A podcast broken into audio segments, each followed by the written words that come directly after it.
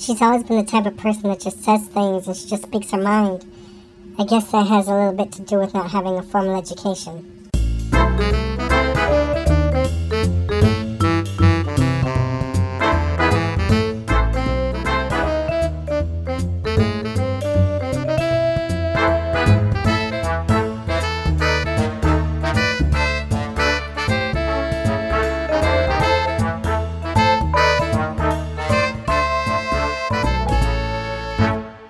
Hi, everyone. Welcome back to the Body Serve. I'm James, And I'm Jonathan. and we are here with episode 49, celebrating the reign of House Williams at Wimbledon. And this is this is probably our best day to podcast ever. And it's also the podcast that best gels everything we've talked about really on the podcast for the last year and a half. We've got lots of Williams. We got some Mariah. You can figure out where that comes in mm-hmm. later on. We've got Beyonce. We've got some Andy, We've got lots of Lemonade. tea, even. We're not going to do one big long drawn out intro because this is going to be a long episode.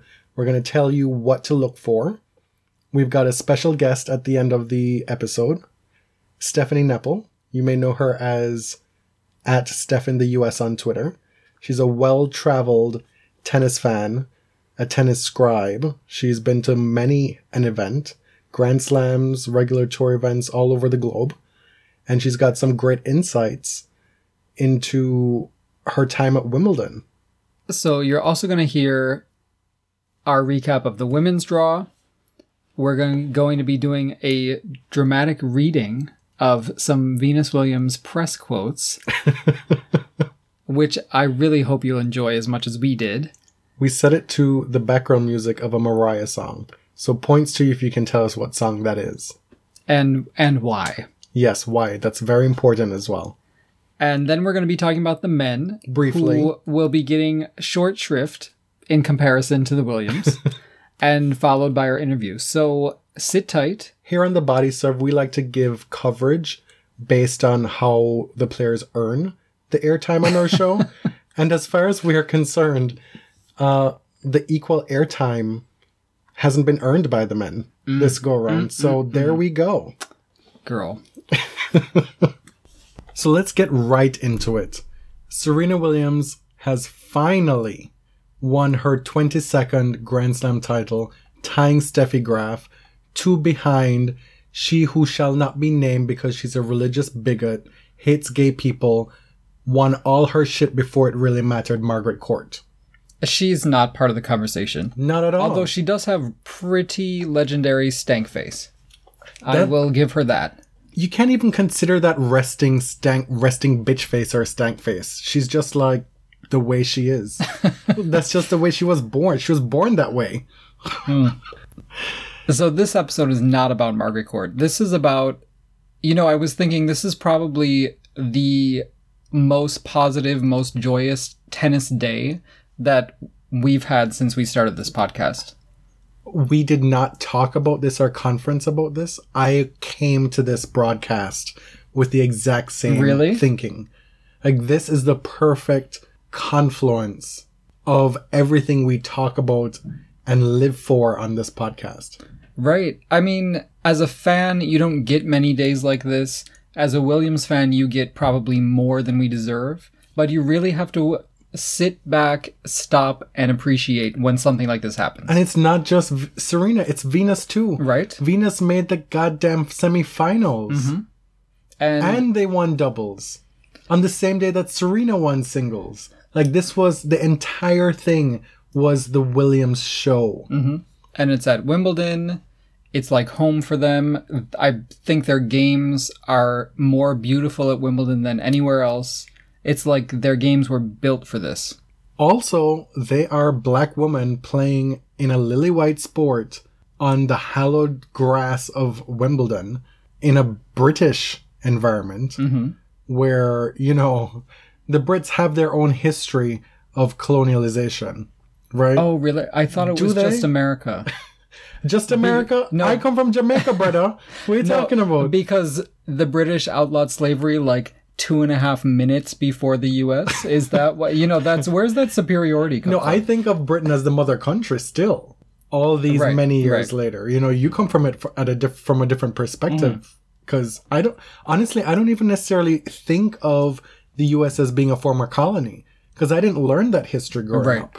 But yeah, like that Wimbledon is Venus and Serena's backyard, and that they're finally getting this adulation and just love from the British crowd. Yeah. and have done this at 34 and 36.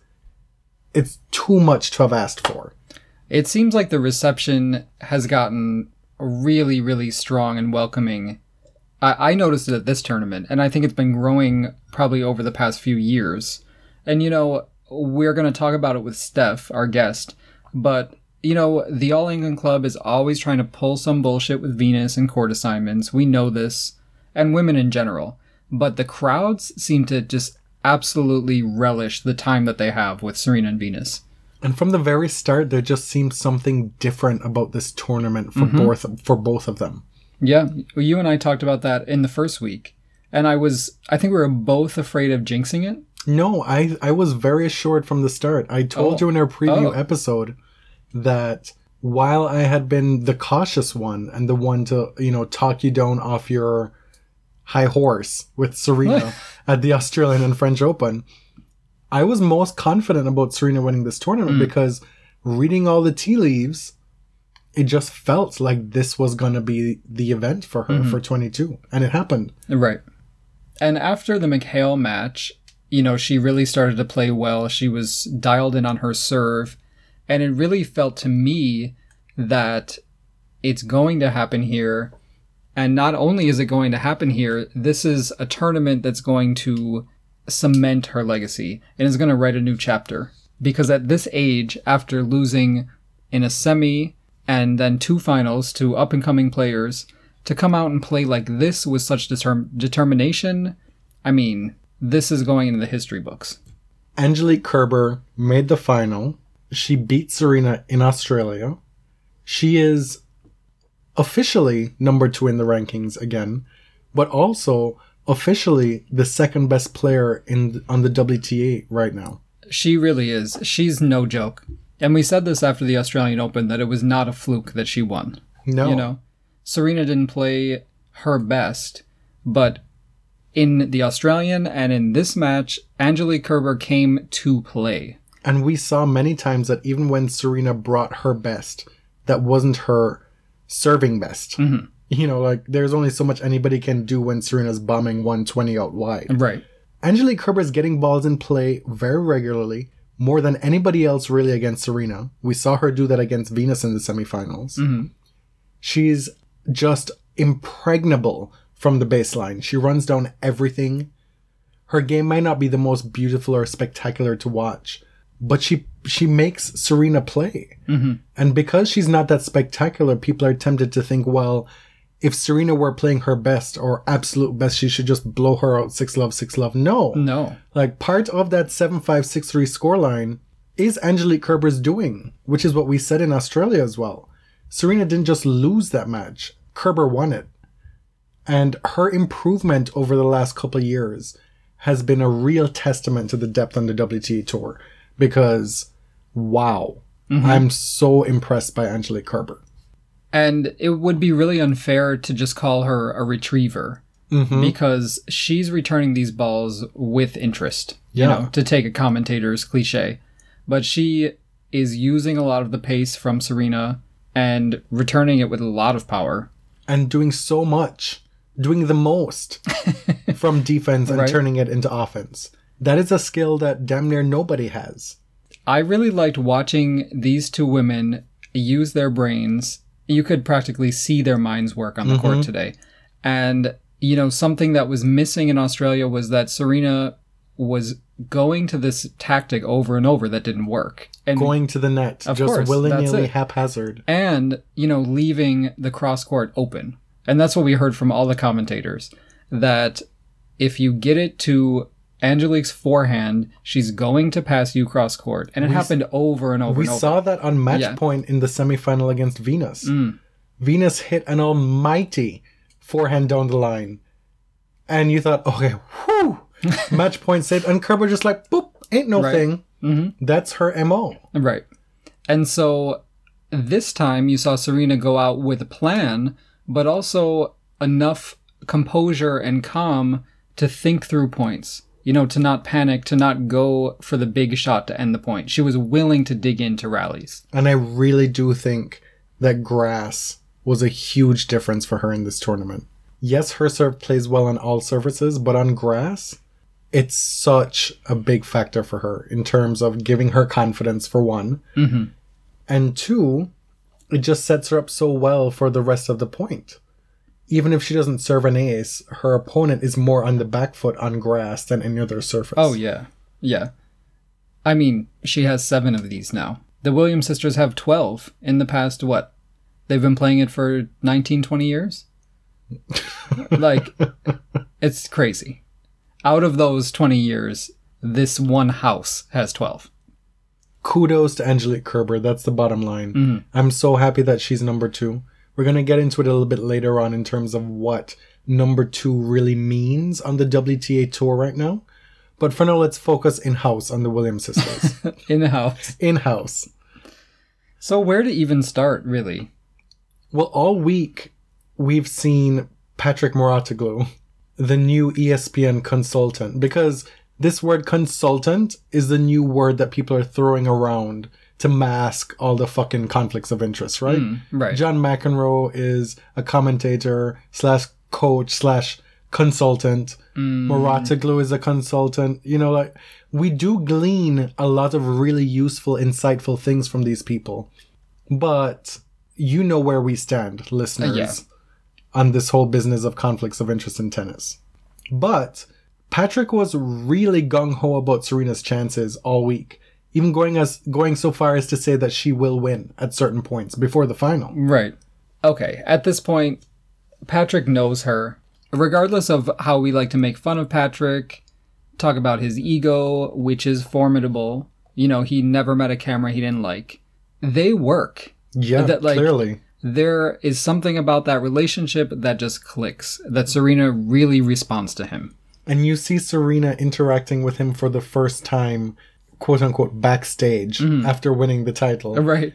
And you just want to hear everything they're saying. You can't hear any words, you can only see it. Mm-hmm. Serena's miming a oh few Mm-hmm. Oh my God. slices, some volleys, and they're hugging. And Patrick almo- almost looks like she's hugging for too long. He wants her to let go. Uh, right. You know what? She she has such affection for him, and they have really a special relationship. It's clear. And it's almost like she was telling him, Look, I did what you told me. Right? See? Like and it worked.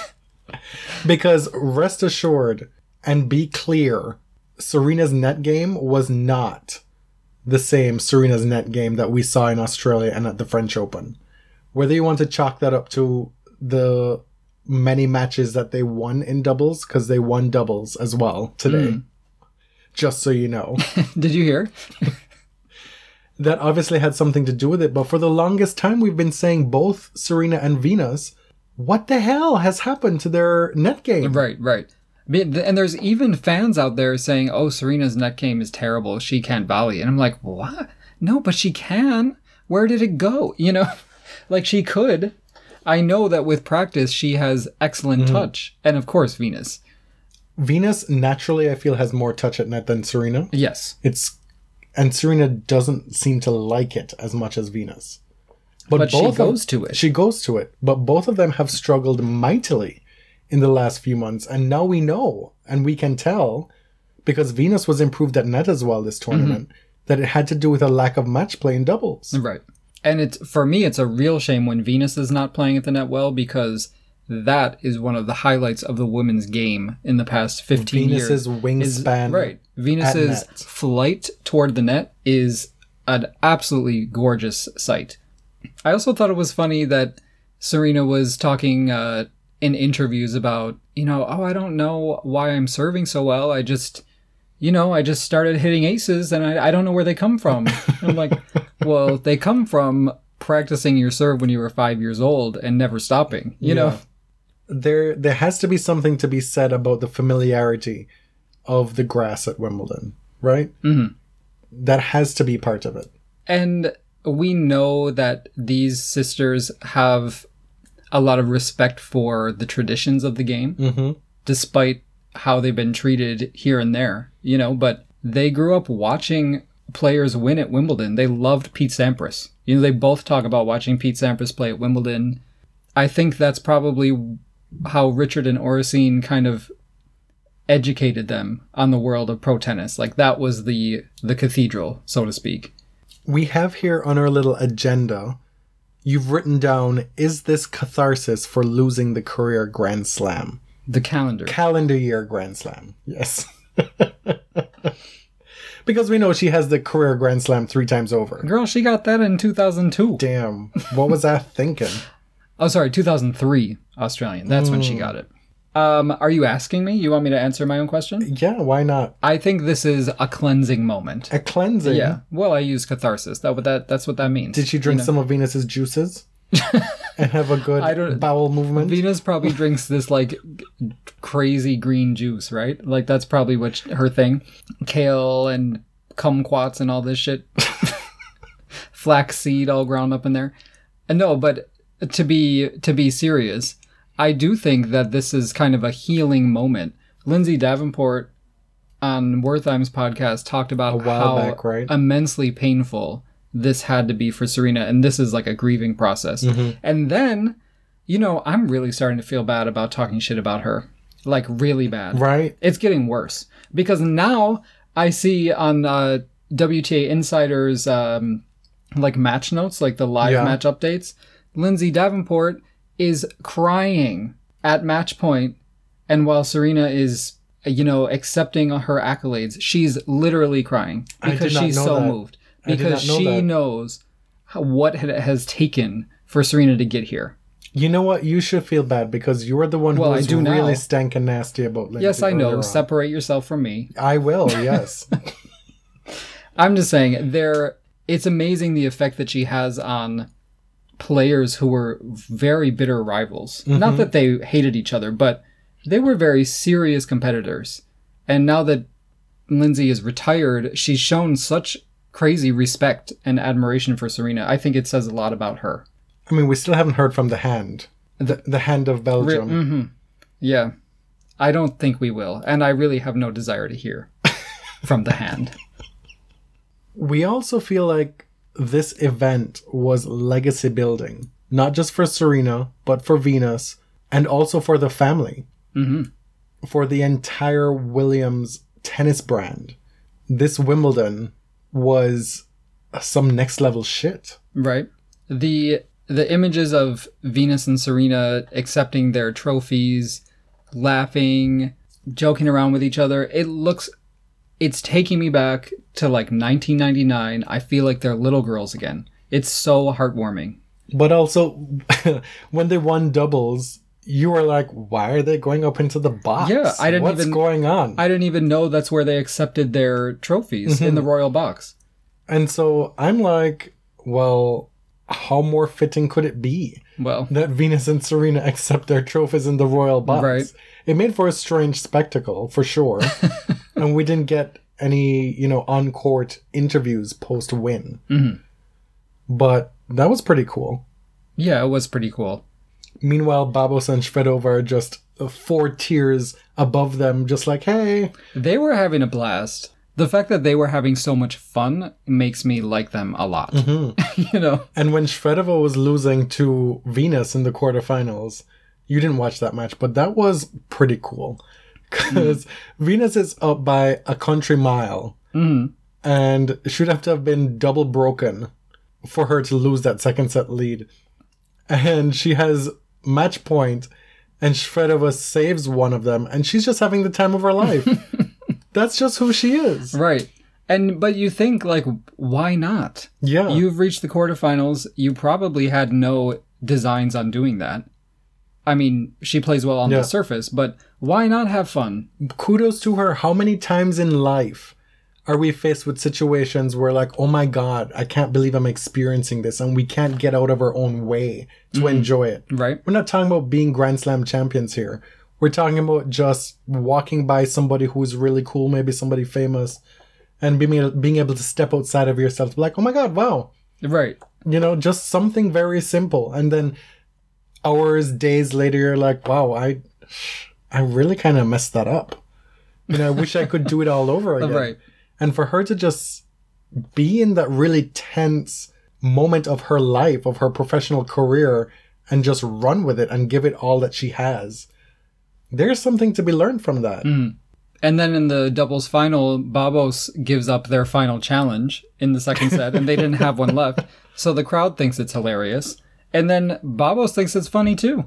And she actually kind of needed it in the next game. No, But- that ball was out. But it was closer than the ball she challenged. oh my god. Serena holding Venus's hand for all intents and purposes while Venus served for the match in that doubles final. That was really cool to see. I mean, Serena like slashing away at the net. I don't mm-hmm. want to be anywhere near that. I'm gonna be a little bit negative here because mm-hmm. this is something that I've always wondered, and I want feedback from folks who are Williams fans, Venus and Serena, and who can maybe instruct me or set me straight. I've always felt that Serena is less appreciative and thankful of Venus in her winning speeches after these singles titles than I would like her to be. Mm-hmm. Whether or not that's my own projection, whether or not that's just not the kind of public relationship they have in these moments, I don't know. But I feel like Serena always thanks Jehovah, and then or- Oracene and Richard and all these people, Jill, Sasha back in the day, everybody else. And then maybe there's like, oh yeah, thanks Venus. Or if she's prompted through a question as she was today, you know, she'll mention her name. Right. And th- I know that bothers you every time we watch. Uh, I can't help it. I Right. cannot help it. and it is it comes off as a little weird to me sometimes because she's always thanking her father who's not there and then a lot of times it's thank you to my dad who's not here but i know he's watching and thanks to the rest of my family and so that's it like Yeah. that covers the Venus sisters covers Right. Which in a sense, maybe that's their equal playing field dynamic within the, the, the sisterhood. well yeah that could be that because Venus and Serena have this high profile sistership. Mm-hmm. That is that a word? Sistership, no sisterhood. that they include the other sisters by just putting a blanket that's actually a good point yeah because the other sisters are successful in what they've chosen to do as Uh-huh, well and you they're know. Mm-hmm. always there supporting them regardless. So know that I've put that out there. Maybe that that's the reason I feel a little bit bad, but I would like to hear Venus's name called every now and then no but you know the because they had a really special dynamic going this tournament. Venus and Serena were playing every day, sometimes at the same time on different courts. Mm. They were on different halves of the draw, but most days they were playing on the same day. right And so we had this saturation of Williams, winning Williams for two weeks. That was, it's been years since we've we've had that.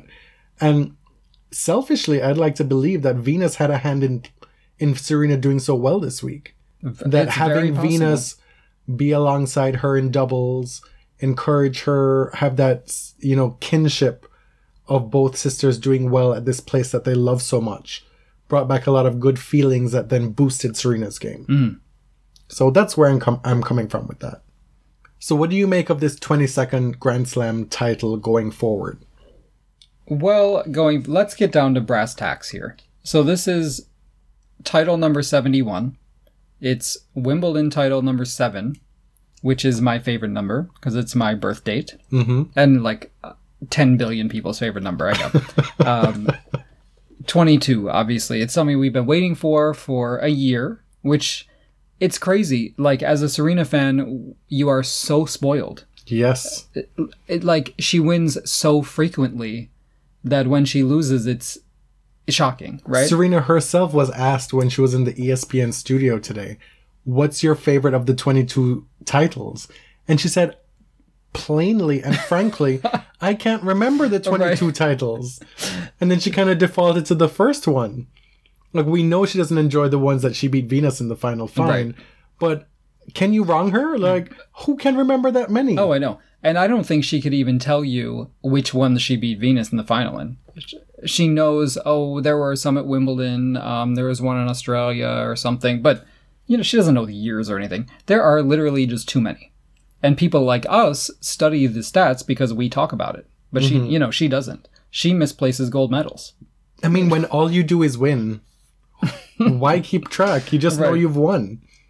But listen, she's now got like a stranglehold on number one. She's she's got 300 No, weeks she's at number still, one she's total. still, she's, she's, the stranglehold is a, still a bit of a stretch. It's better hmm if she loses early in the summer months.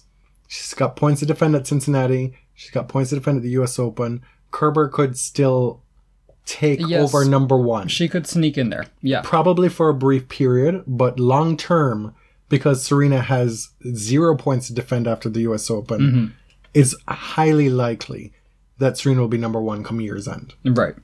And so right now she's at 300 weeks. Martina is 32 weeks away. And, you know, the holy grail is that 377, that's Steffi Graf. And a few years ago, I thought 377 is unassailable. No one will ever do mm-hmm. that. And at this point, I don't want to say that it's likely, but it's certainly not impossible. Because It's less how, than two years. how we saw her play today, there's no reason to believe that she can't win 10 more. 10 more. Why not? Like she could win 10 in a row. Like we could be sitting here talking No. about Serena having won 8 in a row. Mm. Realistically. Like those three matches she lost, Vinci, Kerber, Muguruza, like mm. those are winnable matches. It could be 8 in a row. It's not that we've seen a precipitous decline in Serena's play and she's still hungry. So who knows how long this can go on for? What I'm really looking for is Steffi has the record as well for consecutive weeks at number one, and that's 186. So Serena is at 177. That's nine weeks away. Mhm. And so if she holds on to it through the summer, that is a huge record that she's sewn up. I mean, to, three plus to add to the list. It's so crazy. In her mid 30s. Let's touch on Venus a little bit before Okay. we go into the other segments. Venus Williams won so many matches ugly, won so many matches in three sets, playing less than her best tennis, but she brought her ambition, her grit, her desire to every damn match. hmm And if you are somebody out there who is unable to be inspired by Venus Williams, check your damn blood pressure. because I thought you were going to say check your blood clot. I was waiting for it. Oh, I hope your mother doesn't hear that. we'll we'll we'll we'll see if we get a phone call. I mean, I for a couple of years now I've wanted Venus. I've targeted Wimbledon as Venus's best bet for a deep run at a slam, right? Mm.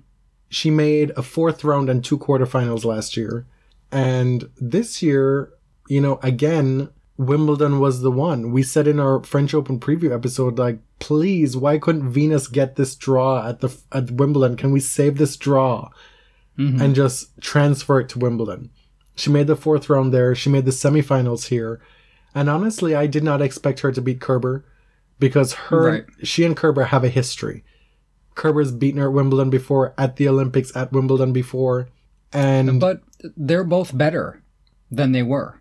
You know, yes, Kerber is playing her best true. tennis, but That's Venus true. is much better than she was in 2013. Or, but as it turned out, by the time Venus got to the semifinals, she was at like 40% power level Mm. in video game speak, you know? that the score was 6 4 6 4 in favor of Kerber Mhm. doesn't really tell the whole story about how depleted Venus looked. Mm, okay. And so I didn't expect Venus to win that match. And frankly, from her effort and the scoreline, I was happy with that because she tried. Like, what more can you ask from Venus Right. Williams at this point? And that she was able to go on and make the doubles final and win the doubles final was just the cherry on top of this motherfucking Sunday. On that note, we had this idea. We've been very inspired by just the wisdom pouring out of Miss Williams lately. And you know, I don't think either of us are really that into like inspirational sports quotes in general. No, we don't we don't have those posters up on the walls. But I mean, the genius coming out of Venus Williams is we cannot pass it up. So we'd like to do a bit of a dramatic reading of some of her finer quotes. because Venus was going off all two weeks at Wimbledon. She was just like dropping wisdom left, right, Right. and center. And these are just a couple of Venus's pearls of wisdom. And we announced before we went to air that we're going to be doing this segment, and one of our listeners told us we had best do this segment with some dramatic music in the background, right? and so I was like, oh my god, I have the perfect song in mind, but I'm going to need you all to tell us why this is the perfect soundtrack for this Venus dramatic reading. And kudos to you, JB at Minerva2BC, because had you not tweeted me when you did, this would not be happening mm. the way it is right You're now. the inspiration. You're the reason in my life. What? No, you're the inspiration. That's not the song, by the way. but that's what came to mind. Anyway, here we go.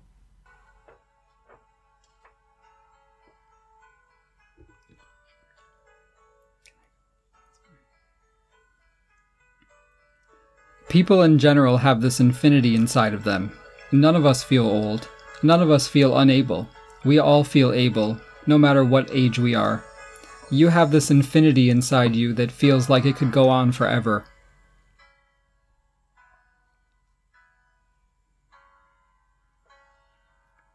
The first time you win, nobody picks you. The last time you win, nobody picks you. You've just got to pick yourself.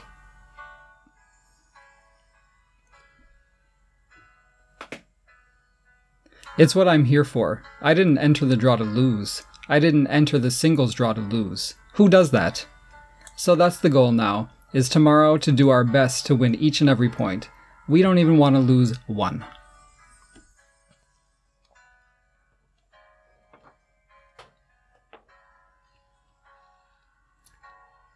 It's easy to be afraid.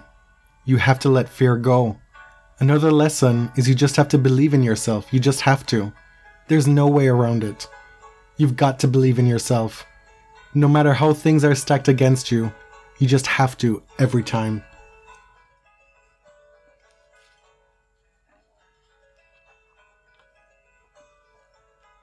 I heard being married is tough. You have to stick around, be supportive, listen. It seems really hard. Everybody does it at some point, I guess. So for the guys, maybe they have it harder in the top 10. I don't know. Everybody's life is different. I can't say. I don't know.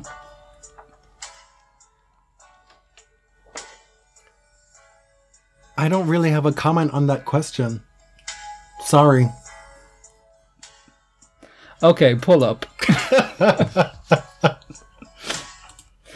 that last one was just some real bullshit question about. First of all, it was so rude because the reporter asked Venus if the fans were getting their money's worth because both women's semis were done in under two hours. That is so disrespectful to ask her to her face. Hmm. And then she was pressed, why don't you have a comment? And she said, well, it's free choice. oh my god. To an extent, I get where she's where the question is coming from because there have been a lot. A lot of these questions in press reflect the discourse on Twitter, right? And there was a hmm. lot of talk stemming from the BBC tweets, which we'll get to, regarding the length of the women's semifinals. But good for Venus because that is her prerogative to Right. shut dumb shit down. Mm-hmm. I have to say that the first quote that I read, the people have this infinity inside of them. The first time I read that, I actually teared up a little. Like it is, abs- it's genius. It's poetry, and You also feel that Venus believes that about herself. right. And it reminded me, my friend Meg will corroborate this. Carl Sagan, you know the um, astronomer author, Uh-huh. he has this famous quote about uh, like we are all star stuff, like that we all come from the universe basically. And this quote from Venus that she just came up with off the top of her head reminded me, you know that we have this infinity inside us. We're all connected. Like there's something eternal about us. It's just it's amazing. This is going to be a long episode because we still got three more things to talk about. Okay. Quickly. Let's keep the negative things short Okay. because we do have a few things to bitch mm-hmm. about. Marion Bartoli. This was one a story that was widely talked about a lot on Twitter during the, the second week of Wimbledon, where it was announced that she was kind of kicked out of the invitational doubles mm-hmm. for medical reasons. And she came forth and said that she had this virus that was affecting her health. Where a lot of people on Twitter was like, well, clearly she has like anorexia. Mm-hmm. I mean, people have been accusing her basically of having an eating disorder since she lost a lot of weight, and she's mm-hmm. been looking like alarmingly frail. We've had that reaction, to be Yeah. quite honest. But but no, but there's a difference between having a visceral rela- mm-hmm. reaction to the way that she looks Yep. and telling people publicly that she has anorexia. That's irresponsible, and I would never do that. Like, are you doctors? Right. Do you know? And so when she announced that she's suffering from an illness and she has to go away for a little while, there are all these people on Twitter who are all of a sudden psychiatrists and physicians who know exactly what's wrong with saying her. that she's mentally ill, that she's anorexic, that she has all these eating disorders, Mm. which she may well suffer those from those things. But that is so beyond the pale and so far beyond a good look. To be saying those things about a woman in public, about her appearance, about serious medical conditions that many women, millions of women suffer from, and men, Mm. on a daily, yearly basis. I just refuse to even interact with that because that's it was just wrong on so many levels. Yeah, so the point of bringing her up basically is that we're not going to talk about her. No, So that's that. other than to chastise other people. sorry, not sorry. In keeping with the theme of the day. Right. Oh my god, how do we not even mention Beyonce and Jay Z Oh at my Wimbledon? God. Oh my god. Beyonce with her round glosses. I could not believe she was there. Oh, and by the way, she was playing in Dublin tonight, not in London. She had to leave the match to take a little flight over to Ireland. Oh, not that far. Well, I realized that, Yeah, but but do you think that that was planned? Come on. what do you mean? like Serena appears in her video and she's planning Oh. this world tour and the dates and when they're gonna be. And she's like, well, you know, I'm gonna make it so that I'm in the UK region hmm And Serena's like, "Well, I'm going to be in the final, so and I'm going to win. so you best be there with Jay Z. Do you think Jay Z knew about that plan? Like, why was Jay Z there? I mean, does he really know about any plans anymore? I think he just goes where he's told, you know? Oh my god. The BBC tweets about Venus and Serena. Oh my, who took over their Twitter account? I don't know. But they made some amends with their Mhm. Still I Rise video. They tried. They tried. I still don't think it was as great as they Well, intended it to be. Because it's not theirs. No. It's from Serena's Sports Yeah. Person of the Year acceptance speech. And quite frankly, Serena's face while she's reading those words, she's kind of like, mm, not too into this right now. I don't know. I just got this hesitant vibe from her in reading those things. The net effect after she won, because it was released after she won, Mm. fabulous, right? Yeah. But I wasn't really buying into all of that too much. Still, the preceding tweets talking about how you have these two pictures of Venus, one from like 1997, and then from this year, talking about how oh look, all these years, all these years later, Venus still has wacky hair. Are you fucking kidding me? What? Wacky. Wacky. Uh I don't think we have to explain the problem with that, do we? If you're in need of explanation of the problem with that, I offer you two suggestions. Oh, one. No. Oh no. One, listen to the previous, what, 47 episodes of The Body Serve and figure it out. Or two, just don't listen to us again. It's as I simple mean- as that. If you don't get that, I don't even know why you're here, to be honest. And then the second one, talking about how Serena, after she just dropped a fucking masterpiece of a match, talking about how. Do you remember what exactly what the words yeah, were? well, they deleted it. So it said her match lasted just 48 minutes. Uh, and then I forgot the rest. But it's like, but Serena still believes in equal pay. I mean, That is so rude. because But the way that the headline was Yeah. written is even though this hoe played for only 48 minutes, she still thinks she should make as much as Roger Federer. who won seven games against Marcus Willis the second round. Like he Lost, think. earned his money. Yeah, lost.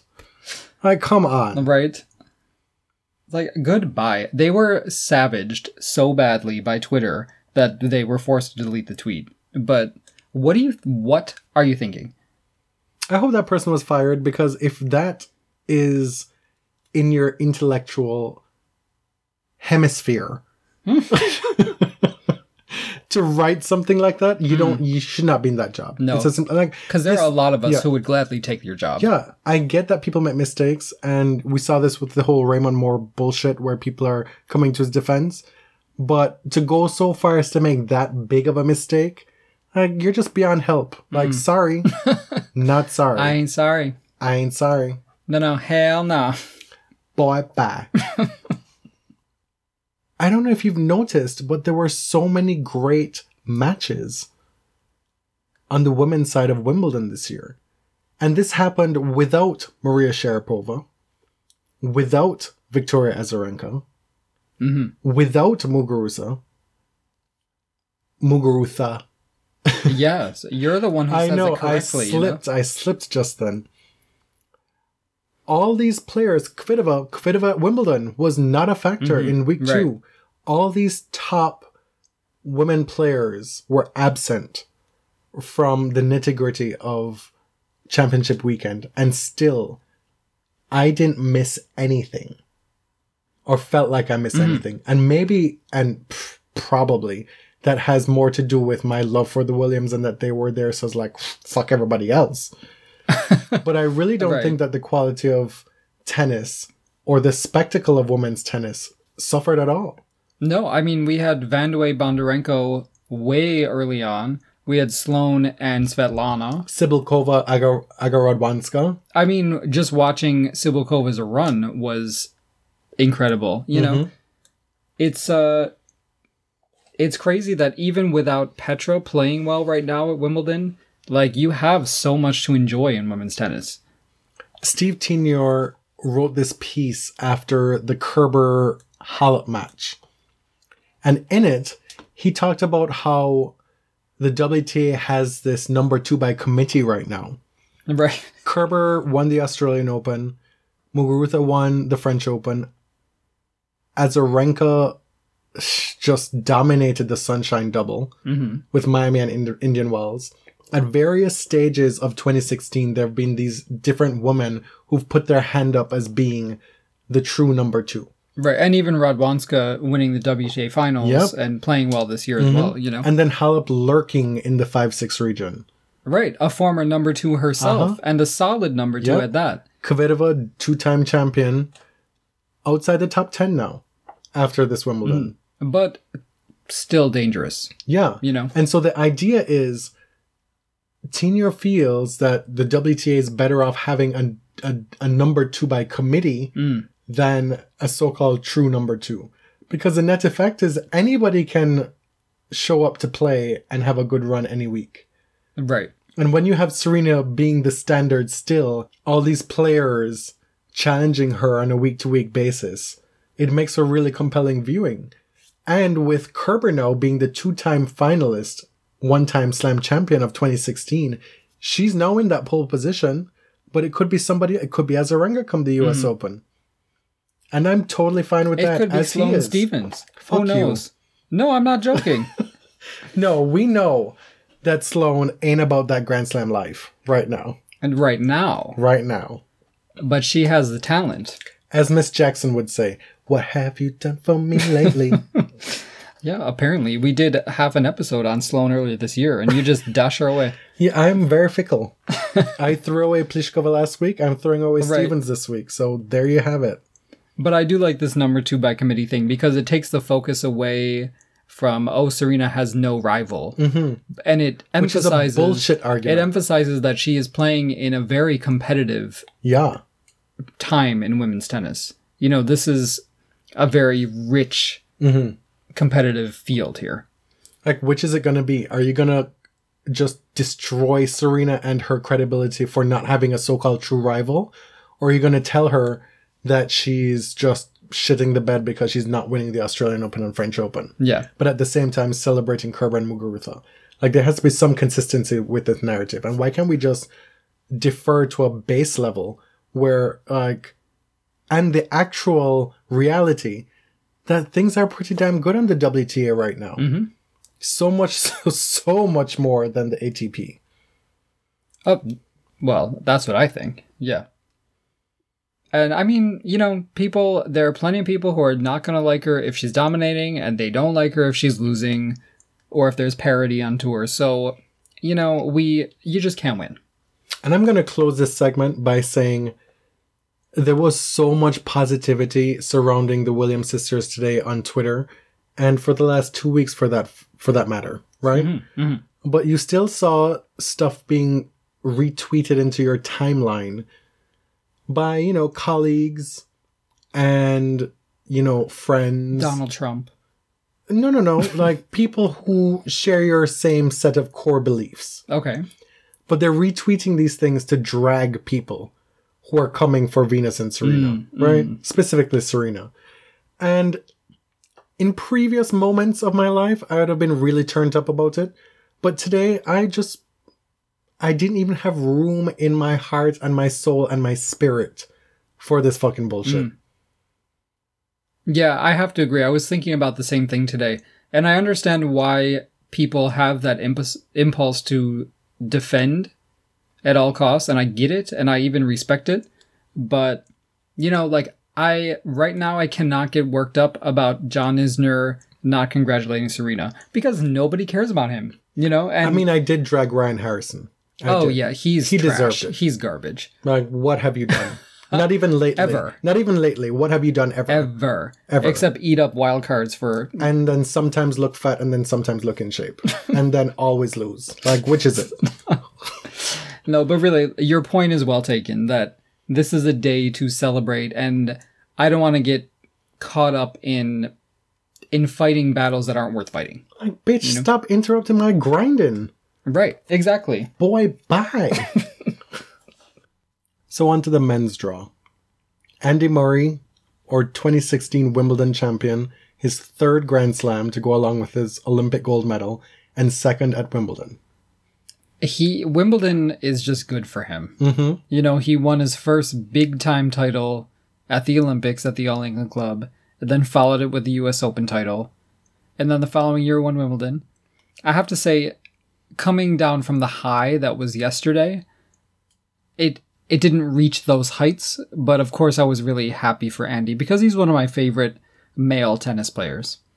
Yeah, I mean, I've said it before, I don't care for his game that much, but it's more tolerable on grass. the struggle, More tolerable. Yeah, his struggles are less pronounced. Uh, I do enjoy watching him at home, and I like seeing seeing him succeed. And so, good for him. I was hoping that he was going to announce that Scotland was seceding from the United Kingdom during the speech, but he didn't. Right in front of David Cameron and Prince William and Miss Kate Middleton. I mean, at this point, David Cameron's probably like, fuck it, who cares? you know, he's resigning. The Royals, do they even know what's going on? oh my god! Um, you know, Andy has been playing absolute peak tennis this year. You, if Mm-hmm. Well, he, not peak, well, but, but very, very damn his good. his Yes. peak. He's been playing really well. I mean, some people have been saying that this is the best that Andy has ever played, and he has the misfortune of running into Novak a lot. And I, I don't know. There's there's something to be said about that. See, it's hard for me to tell because he's playing these finals against Djokovic, and I don't know how to gauge anybody's best when they're playing Djokovic. Right. So, hmm. and good for him that he didn't have to play Djokovic Right. this time around. Nor do I feel like that diminishes his achievement because I honestly would have picked Andy before the tournament even started. A, because Djokovic has to lose sometime, mm-hmm. which he did. And Andy plays better or best against Novak on grass, and this is his tournament. Right. This is his home court. Center Court Wimbledon is where his magic happens. And listen, he won his other two majors against Djokovic in the final. And this is the first time he's ever faced anyone except for Roger or Novak in a Grand Slam final. I feel like he deserved this. Yeah, like there's no reason why his Grand Slam final record should be two and eight. It's now three and eight, which is still terrible. I know. But you know, let the man have one. I do feel like, you know, maybe he could have pulled out a few of those Yeah. against Novak, mm-hmm. but I mean, what are you going to do? it's just tough luck, really. He did have good fortune of facing Raonic today, sorry to say. And I know, you know, we're in Canada right now, and we don't give two fucks about that. I was just saying, well, we're not Canadian. I'm like, well, oh shit, you are now. You're officially Canadian now. I show but am. I'm not, and I do not have to pretend to be into Milos Raonic. Girl, you collect that free healthcare. I pay taxes here. that is not free healthcare is not contingent on supporting Tennis Canada. Well, better supporting Raonic than Bouchard, right? Well, this is true. I mean, I don't really have any huge objections to Milos. He's he's very professional.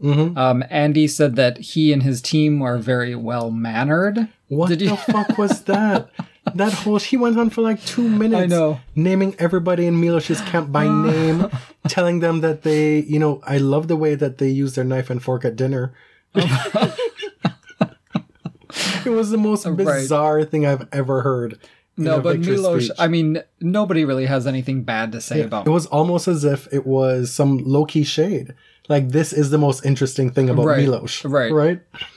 He's just boring. Yeah. You know, and his game has reached new heights, I think. Yes. And that's easy to say because he's just reached his first Grand Slam final. And he's still a little timid. I think he's not a pure serve and volleyer. He's definitely you know, because- much improved. He is. But he could still stand to be more aggressive and more maybe sure footed when coming to the net. I mean, he comes to the net a lot. And I'm- it wasn't working as well as it could have against Andy. I'm just hoping with the Rogers Cup coming up that he gets assigned the night matches every night, so that I don't have to feel like I'm missing out on anybody. Right. Right. you know. I do think that Milos was, you know, he showed some composure in this final. I don't know that he was totally cowed by the occasion. No. And he only lost serve once, which John McEnroe was like screaming in the commentary box. Yeah. It just got weird, you know. He re- he was only broken once and Andy played an incredible match. And there's really not much you can do facing Andy Murray at that level. Because Milos's best weapon is his serve.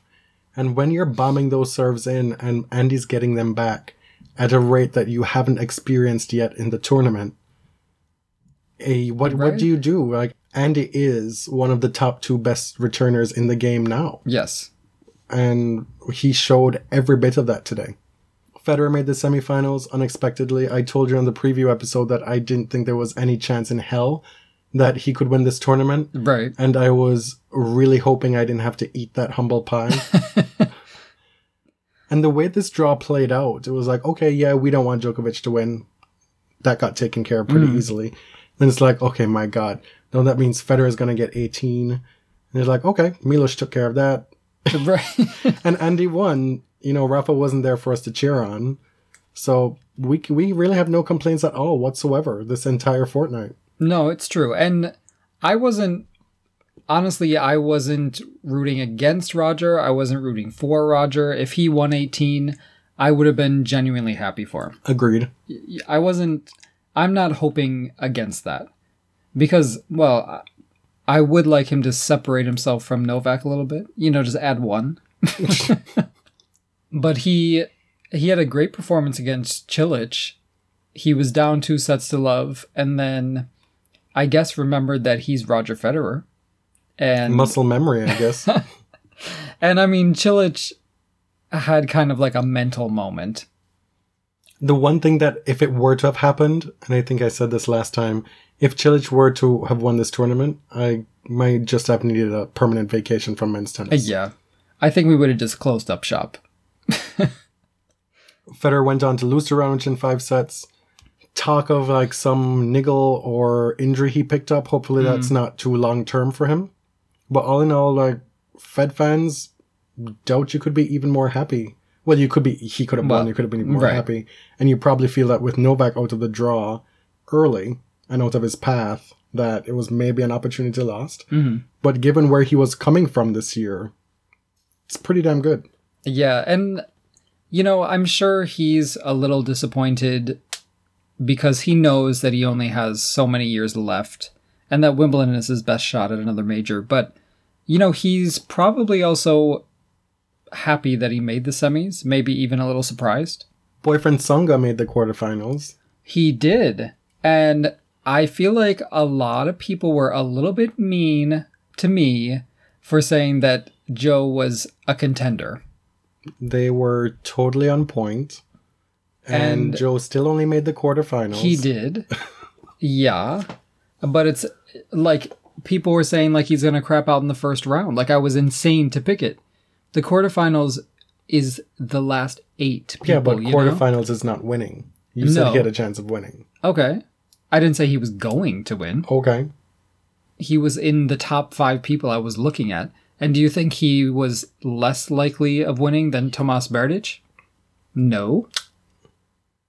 Really? Berdych has a Berdick Berdych. Has at least made the finals at, at Wimbledon. He's had a rough go of it Mm. as well in 2016, but I don't know. I, I think the case could be made more for Tomasz than for Tsonga. Okay. Okay. I'm being intentionally obtuse. You right now. are because he put in a stinker against Andy, and Tsonga put on a, a really good show against the eventual champion. Okay. And I mean, he came back from two sets to love against Isner and was saved by the darkness, kind of, and then went on to win a fifth set, 1917, and was really blessed by Gasquet retiring during Yeah. their match in the mm-hmm. first set because he had a chance to rest a little bit. It's still mind blowing that he hasn't won a tournament, a Grand Slam. You see him play Andy the way he did in the fourth round, giving Andy his best test of the tournament, with Andy playing in peak form, right? Mm-hmm. And you wonder somebody who has all those shots.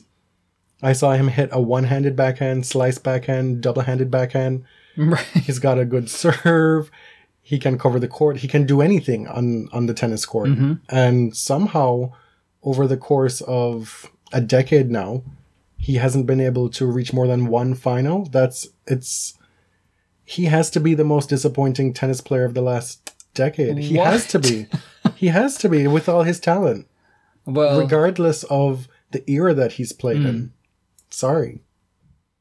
I feel like if Stan Wawrinka can break through and win two, why can't Tsonga win one? You know, he's so explosive. He's such a great athlete. He loves the grass. You know, but his game works on all surfaces. So I'm still hoping. Up until the day he retires, I'm still hoping. This John McEnroe conflict of interest bullshit. Le- okay. ESPN must think that we really cannot live without him, right? Must. because we absolutely need his voice in the box every time. I imagine there's a big disconnect between how folks on tennis Twitter feel and how people feel when they aren't in tune to us bitching about this stuff all the time. Yeah. If you're just turning on TV to watch, oh, Federer's on, let me watch. And you're like, oh, there's John McEnroe. I remember him from back Hmm. in the day. Oh, he's pretty funny. And you don't know from week to week that he doesn't know what he's talking about, but he just regurgitates the same things over and over Right. again. okay, yeah, I can he, see he that. could probably be a big part of their ratings package. You know? Well, because he does have star power Yes. among casual people. And casual even not people- tennis fans. fans. know the whole "you cannot be serious" thing. He Oh, has yeah. that that cachet, Well, that crossover appeal. He was a star in the days when like tennis stars could be famous outside of the sport. Yeah. You know. But after the fi- first of all, he's calling Raonic matches for BBC all throughout Mm-hmm.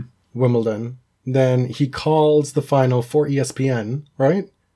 Yeah. With his brother, his insufferable brother, and Chris Fowler, who I don't mind. But at the at the end of the match, Patrick, John, and Chris are sitting down and they're giving him like this big segment to talk about what it's like to be the coach. Right. and what's next for him him and he's talking about oh i haven't spent seven weeks in europe in like 35 years and oh i don't know how long this is going to carry on for and blah blah blah blah blah blah. Like, dude, this is not about you. It's John McEnroe is the biggest egomaniac in tennis, But tell like me, by a mile. I want to ask you this though, because I've seen a lot of people ask, you know, if he's adding some insights into the match, why is it that big of a problem? Okay, but why not have him contribute like a short interview during the match? Why does he have to call the entire thing? But why is that a problem? Like I, I, I, wa- I want to interrogate this because people are wondering, and I've thought so myself. Like, do we consider ESPN a journalistic media outlet? do we have to no. hold them by journalistic standards? Uh, Do we concede that that in this day and age, journalism and sport reporting are two separate things? Like, are we being archaic in pushing this conflict of interest angle? And Um, is the benefit of him giving some insights into Milos outweighing whatever conflict of interest drawback there could be? Am I Are expected the, to answer yeah, those? yeah. Are those too, ma- those? too many questions? Didn't we learn that in like intro to journalism? Don't ask a question with all those different uh, heads. that was a long time ago. You know, I feel like so sport commentary doesn't have to be purely objective because it's impossible. And we both believe that. right. And because it might not be super interesting, right? Mm-hmm. But there is I feel like the commentary should at least be reasonably fair to both players and to also give the viewers kind of a balanced perspective and like a more well-rounded understanding of what's going on on court. You know, and John McEnroe is not there for that. Like Chris Fowler is the one who is the professional, mm-hmm. like the professional broadcaster, right? John's so the color that's guy. his role. Yeah. But to add adding to this problem is that John McEnroe just never stops talking. You know, like he is there for himself first and foremost. And then he gets to brag about how now he's a coach and he got to spend months in Europe with his new student, you know. It's like this is not interesting. We're not here for you. And nobody asked you. It's just that your brother is on TV asking these questions that nobody cares about. You know, I don't know. That's how I feel. Do you think that the fact that ESPN was upfront and basically hammering us in the head or over the head with this conflict of interest made it le- more bearable, as Jon Wertheim intimated in his mailbag last week? Yes, I do. I actually, yeah. Because how many years was Mary Jo Fernandez married to Tony Godsick? Well, she's still married to him, but he was Federer's agent. I mean, Chris Evert has an academy. She has a stake in the USTA development program, obviously. Like, these things are never spoken about. So, yeah, I actually do appreciate that they mentioned it. Well, because you can't hide something like that. Okay. That's pretty much all we got for the men. it was like pulling teeth I know getting that through this much of this segment. I just have to say one more thing. I'm so happy that Andy has three slams now and he's been able to separate himself from Stan Wawrinka because his career is far more impressive than Stan's overall. And I don't want history to look at them as the same, you know? Because nobody remembers how many Masters titles you won. Right. Or, you know, how many weeks you spent at number three or number two. I don't I just don't want Andy to be remembered as like a perennial bridesmaid. He'd have been remembered as a perennial miserable bridesmaid. Yes. but like she doesn't even smile for the pictures. and you know, we're actually going to go watch Outlander tonight. Not in honor of Andy, but you know, we can raise a glass. Take a trip to the Highlands. Mm-hmm. It's time for our interview. We recorded this yesterday. It was the f- we've actually recorded this podcast in three separate sittings. it seems. Right. And this was the first bit that we did. And as we said before, it's with uh, Steph in the US. She was able to see so much of the Williams sisters at Wimbledon. She saw Venus on court 18. She sat beside Isha, a couple seats away from Oracene.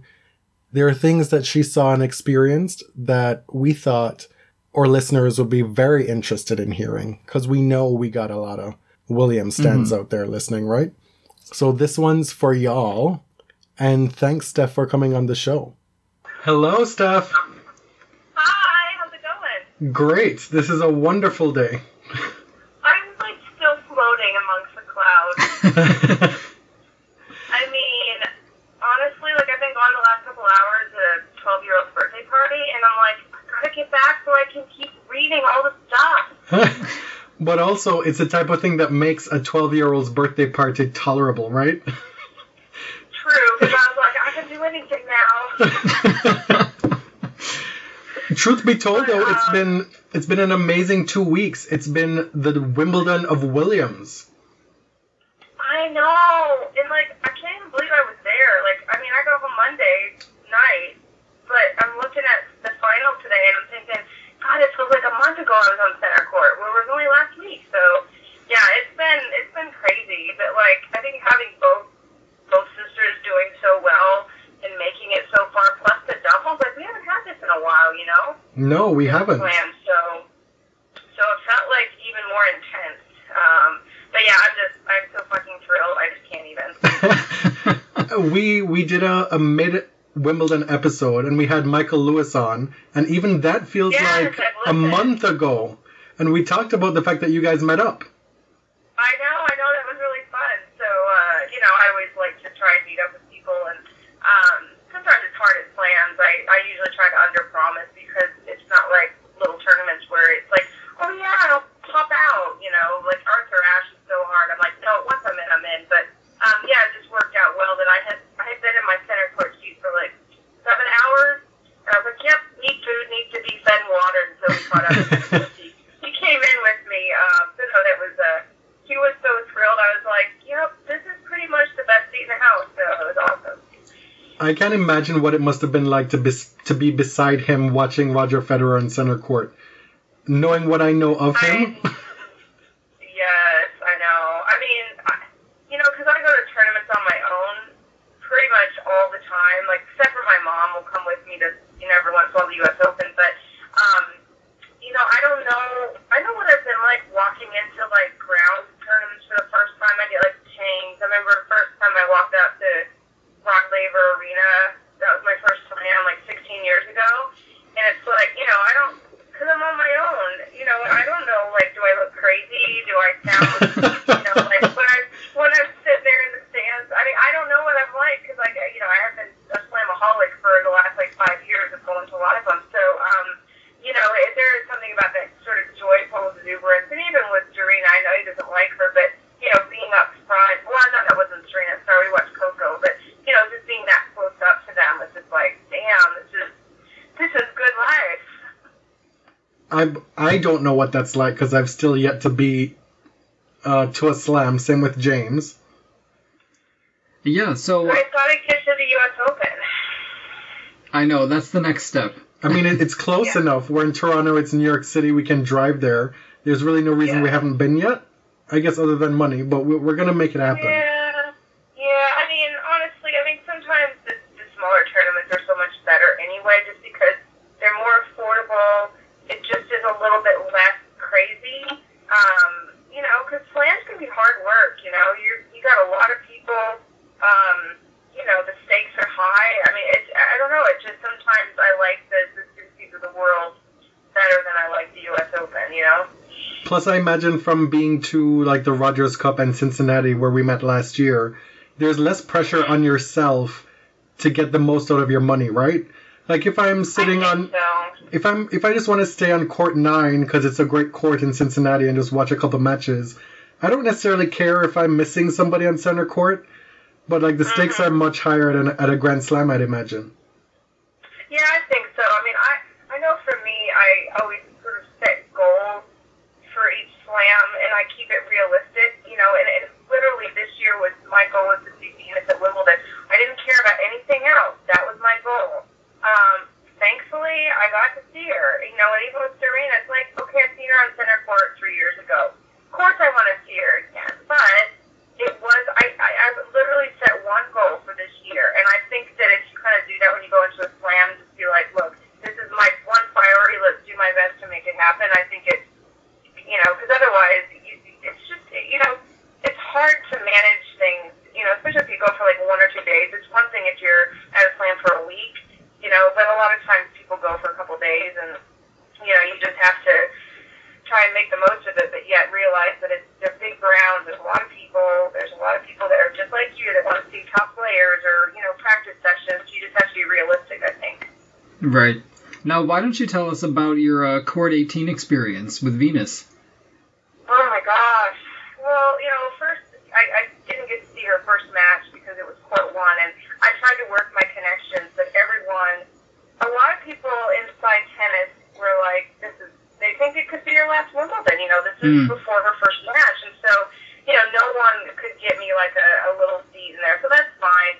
Um, and so, of course, you know, the court and Venus ever being on it.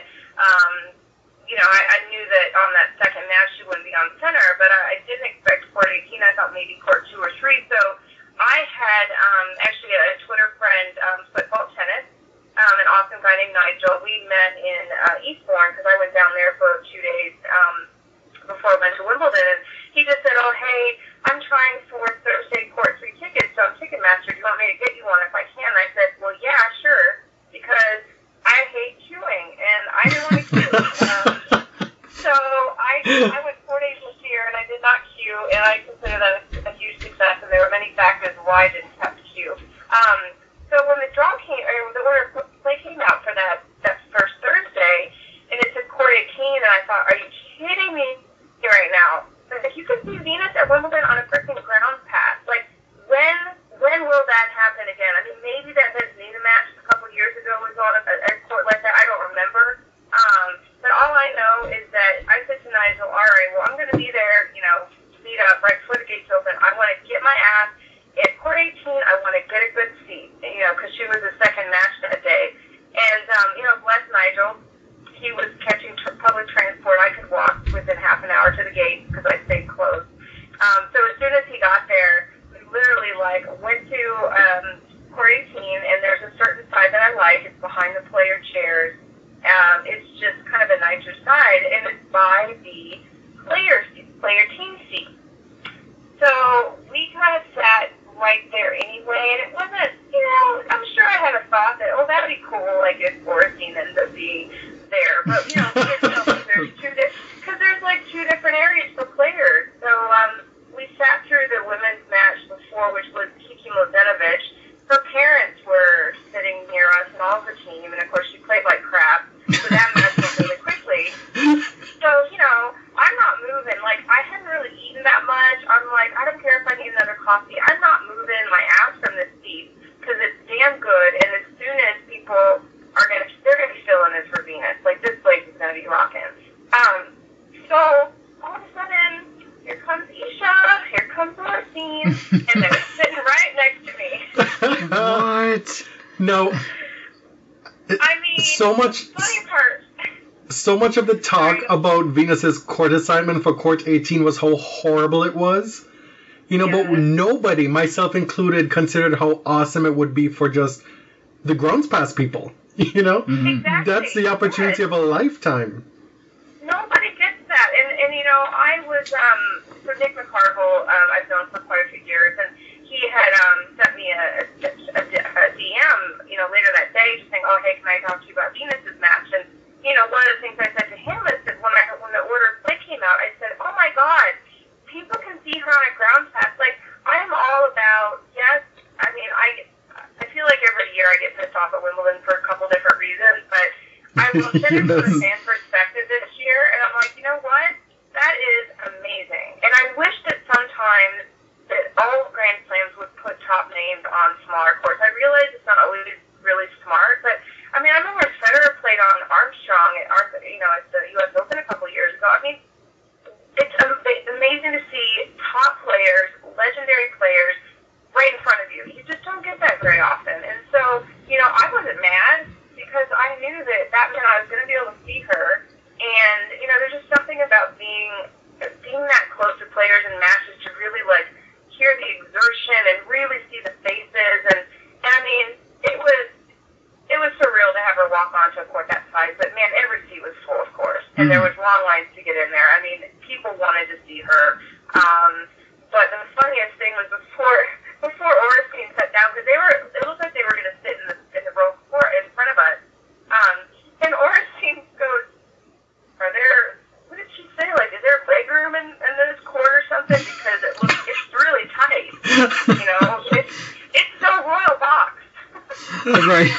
She's not used to these uh, small show courts, you know. That said, if she sat in front of you, she could have handed you an Evian water, like she did to Beyonce today. Did you see that? Well, oh my God, that gift was amazing. Actually, Oracene gives me life, and I, I actually, I actually talked to her in Singapore a couple years ago. 'cause She was on my flight back to the U.S. after Serena won. Uh-huh. You know, and I was kind of like standing there mesmerized by her as we're going through security line. I'm like, oh my god, it's Mom Oracene, like, I love her so much. You know, she's like in her cargo pants, you know, just kind of like chilling. Um, but so no, she wouldn't have been right in front of me because I was right in, like in the last seat in the back row that was next to the player seat, so she would have been kind of over a little bit. Um, but it ended up that Isha sat right, like literally sat next to me. Um, so that was awesome because I love me some Isha. Who doesn't? Is, I mean, she's freaking amazing. I mean, if you ever see her, you know, of course being interviewed, I mean, she's so smart, but she's like the crier in the family. Yeah. Yeah. Um, which I, I which I love because you know I mean I'm, I'm kind of like that too with tennis. I mean today I was like bawling at five three. I was like oh my god, you know.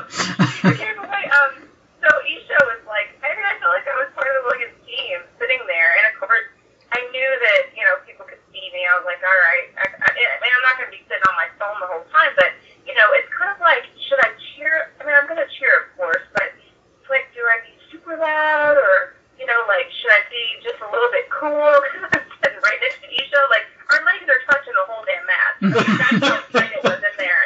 I mean, I'm not tiny, and, you know, it's kind of like, well, hey. Um, but I tell you what, I think just, I mean, that was a tough match. Um, you know, that was the Greek uh, yeah. I'm not sure Sakkari. I mean, that was a tough match. And so, you know, the crowd was really vocal, but to, like, be sitting next to her and, like, Oracene's two people down from me, I'm like, what is this? Did you get to talk to her at all?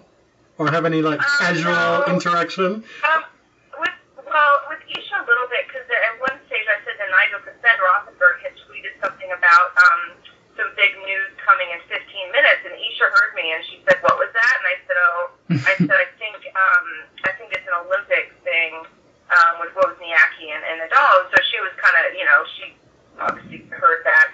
Um, but then there was something later on. Well, I mean, Venus got a time violation in that match, and Mm. uh, Isha wasn't having that shit. she, she started shouting at the chair on fire, and I'm sitting there like, oh my god, I love this so much.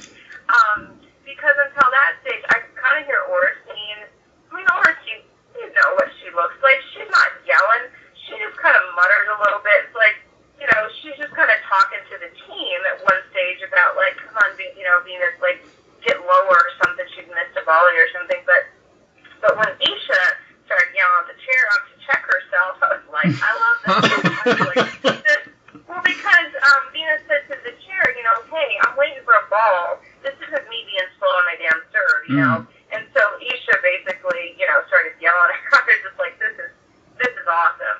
um, you know, and so you know, we we had a little bit of, of chit chat, but not a whole lot or anything like that. But it was more, you know, just sitting there reacting and clapping. And I mean, I made it onto E ESPN where I'm clearly sitting next to Isha. I just wasn't like part of the family. And that was pretty amazing. now, which long lost sister are you? Right. I know, right? I mean, I don't care. Um, no, I mean, uh, there's just, I mean, Oracene herself is just such an amazing woman. Um, you know, she's just the best tennis mom out there. And so to kind of be able to hear, I suppose, kind of her comments through the match was amazing. Yeah, because you only ever really see her her reactions, her facial expressions, right?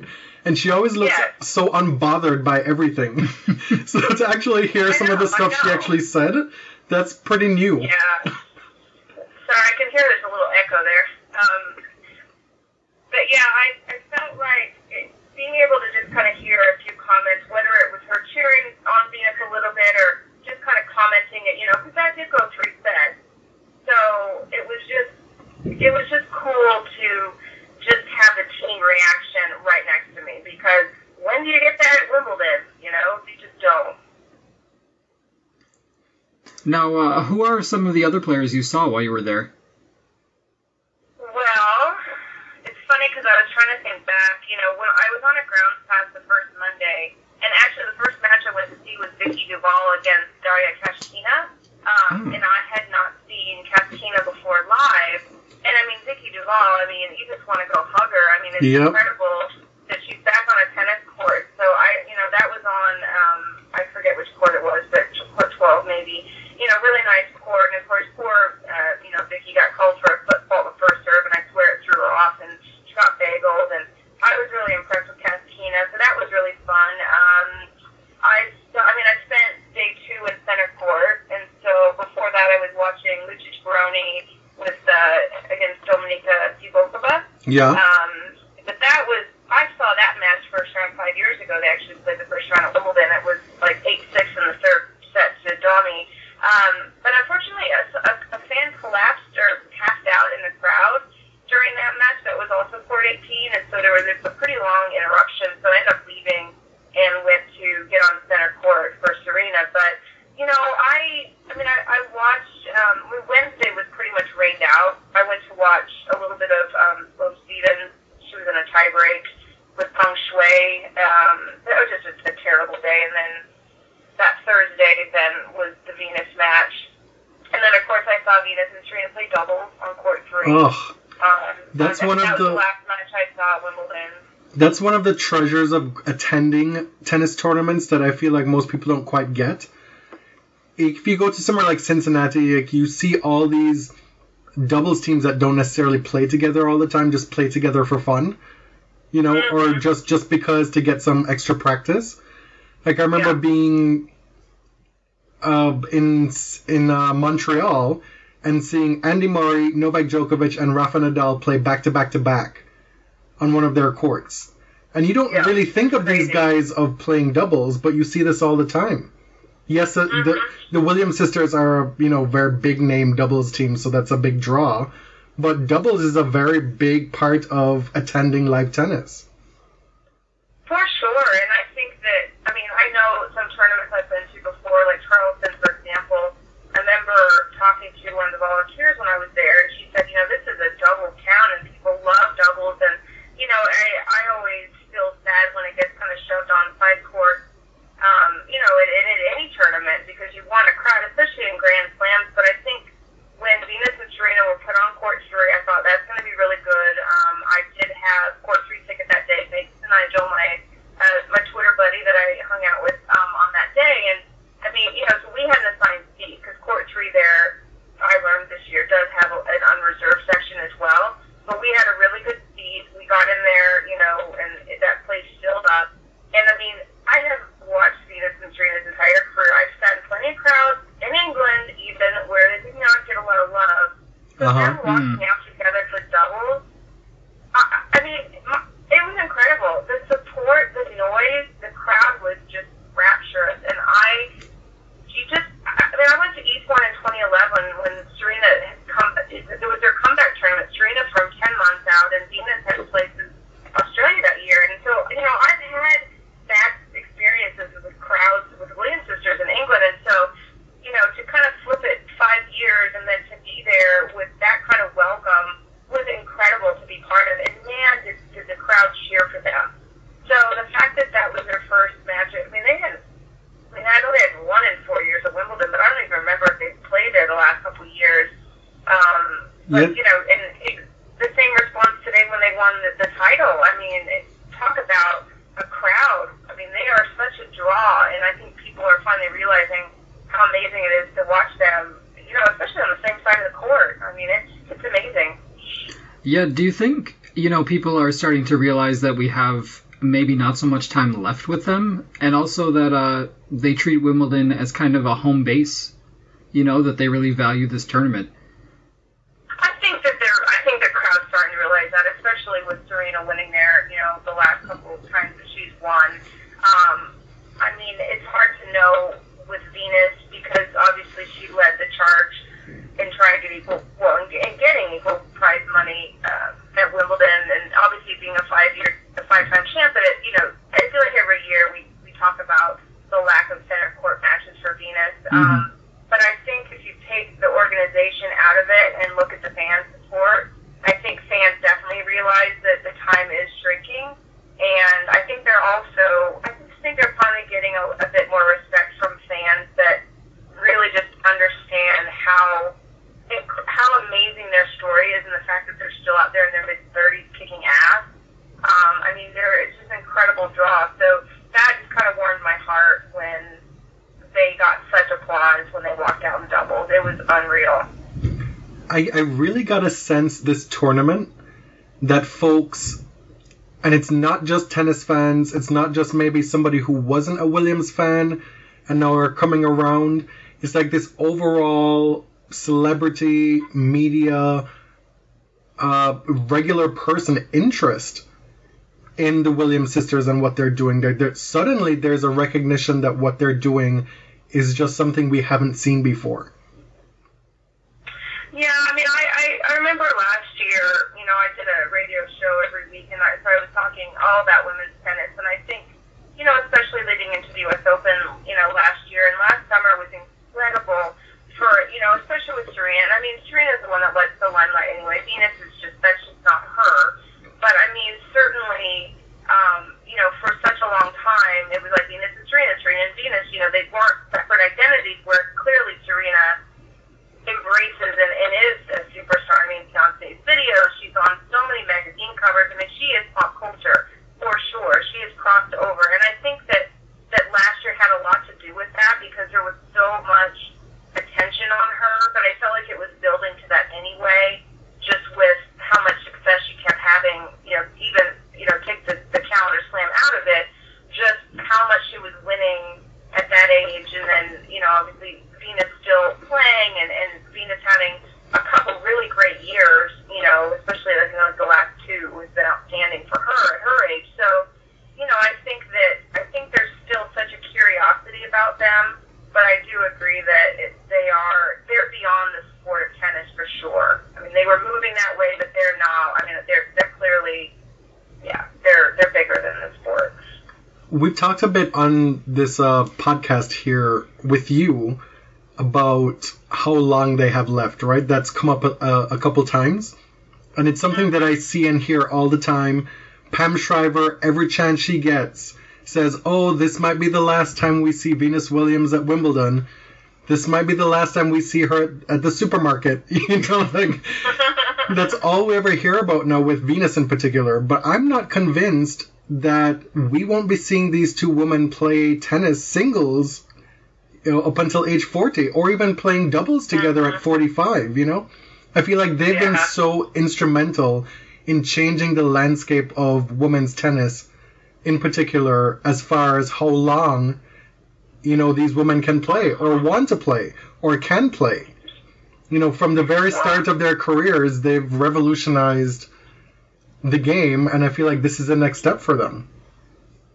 You know, I was just I bought the Glamour magazine um, a couple weeks ago with Serena on the cover, and in fact, I just tweeted, um, you know, the cover and then uh, the inside co- um, to sort of the page that led to her article said, with with the world's greatest athlete on her cover, you know, it's going to be a winning month. And it said body inspiration, fashion inspiration, Serena inspiration here. And so I was just flipping to through the article, and the one of the pullout quotes said, "Who said that your 30s is when you're supposed to be done? Who made that rule?" And I thought that is so spot on because I mean, look at Venus back to seven in the world. Serena has, you know, put a little bit more length on staying number one. You know, she's been on top for a couple of years, and I mean, look at her playing all these younger competitors, and she's still super fast. They're both phenomenal athletes. They still love the game. Look at the jubilation on their faces yes you know, seriously when they won the singles, I mean the doubles. I mean Serena, I- it was funny. I saw someone comment on Twitter how they thought her her reaction was a little bit muted. Um, I mean, yeah, it wasn't one of those where she's jumping up and down, but it's like this is this was big. I mean, she's gone through the last year with painful losses. You know, um, you know, for her it was probably more relief than than like joy. Um, but winning the doubles, of course, I mean that that's joyful, and I I've had a discussion, you know, in the past, especially with Venus, and people telling me that she's ruining her legacy by continuing to play. And I'm thinking, you know what? I mean, it's, it's, it's Thank you. absolutely, it's absolute bullshit Yeah, that it's someone's trying to force someone out of a job and a life they love just because they're not like top five and winning big Yeah. tournaments. So, Mhm. you know, for me, I don't, I don't think we're going to see the end of them for a couple years yet. And I mean, they always talked about playing doubles full time after they stopped playing singles, and I, I don't know if I believe that. Certainly, they're not going to pull like a Hingis, you know, and Mhm. sort of like maybe leave and come back and just be a double specialist. But I don't. I mean, it's funny because in 2012, I you know I would have thought, oh yeah, this is probably their last Olympics, and now I honestly would not discount them um, in another four years. You know, right? It's- That sounds so crazy, right? I know, but I mean, if you look at them both, in, you know, well in the top ten. Obviously, Serena has been number one for so long now. Um, you know, it really could have had another. She could have had eight slams in a row. I mean, she is that good. She's playing so Yeah. well. She has such hunger. She's so dedicated to, you know, her fitness level, everything. This is not someone who's giving up the sport anytime soon. I'm really I'm really glad you mentioned the whole business of forcing athletes to retire? Because it's been one of mm-hmm. my pet peeves since I was maybe what 10 years old? Because I grew up being a huge fan of Merlene Ottey, a Jamaican track star, and she ran well into her late 30s. And Jamaican Yeah. people, all they wanted to do was retire Merlene Ottey. And so I had this mm-hmm. sensibility toward, like, well, what the fuck? Like, if these people want to play and run or whatever, however long they want to, why not? You know? Like, Yeah. this whole business of ruining one's legacy is just mumbo jumbo garbage. I mean, you know, I saw a quote again today about Federer, you know, that he kind of comparing him to Serena a little bit, which honestly, I just don't think we should. Um, they're different sports. Yeah. To me, you know, the, the, it was interesting though because he's only won one slam in his 30s, whereas Serena has won what eight now. Nine, I Yeah. think. There's nine. Is it nine? Yeah. I mean, that's just incredible. But it's, you know, when I first started watching tennis, it was a teenager's sport. I mean, Mhm. I kind of started watching because of Monica Seles and Jennifer Capriati because I was mesmerized because they were around my age, and I thought, man, look at these, look at these ladies. And of course, Graf won what eight of her slams when she was in her teens.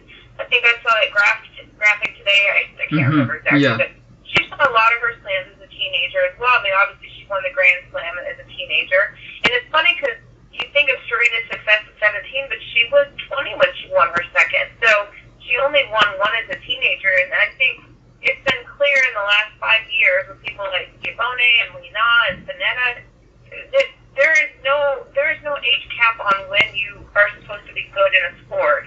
And Serena and Venus are just absolute anomalies that they have been able to win as youngsters and are still winning.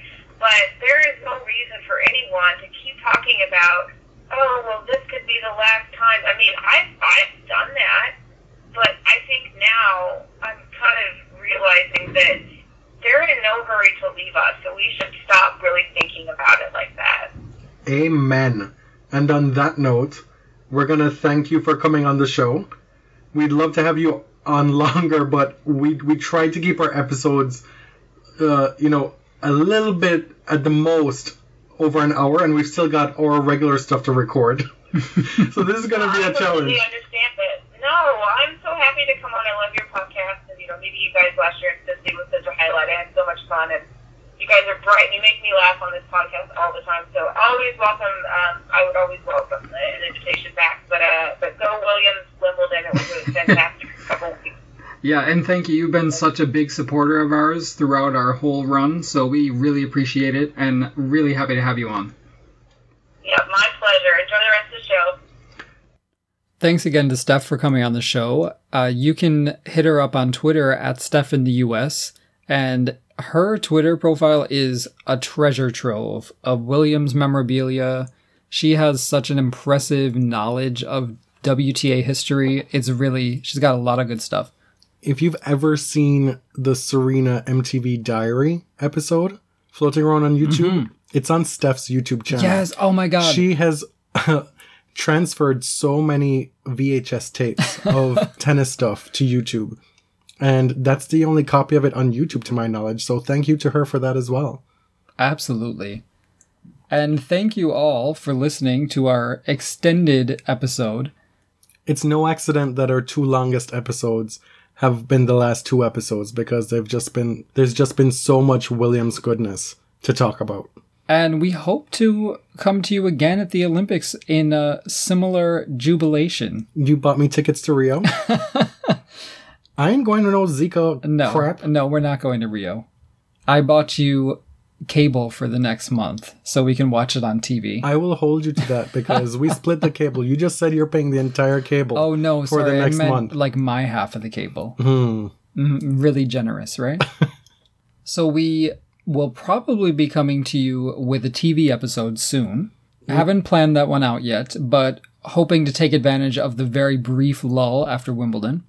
We thought that maybe we'd celebrate episode 50 with our second TV episode.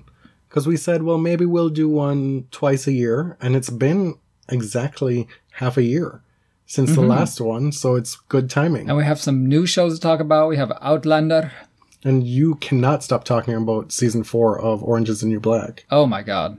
Yeah, we should just have an episode about Jamie Fraser from Outlander. Oh my god, just you are so thirsty. the contours of his body. anyway, for Sassenach. for another day. Thanks everyone for listening. I'm James. I'm at Elliot JMR, I'm Jonathan at SportScribe CA. and we are the Body Serve at the Body Serve on Twitter. Also available on iTunes, where you are more than welcome to give us a review, a positive one. We love having those. You are not welcomed to give a negative one. Ryan Harrison, do not be trolling my podcast because Yeah. of the stuff I said about you. Please. Till next time.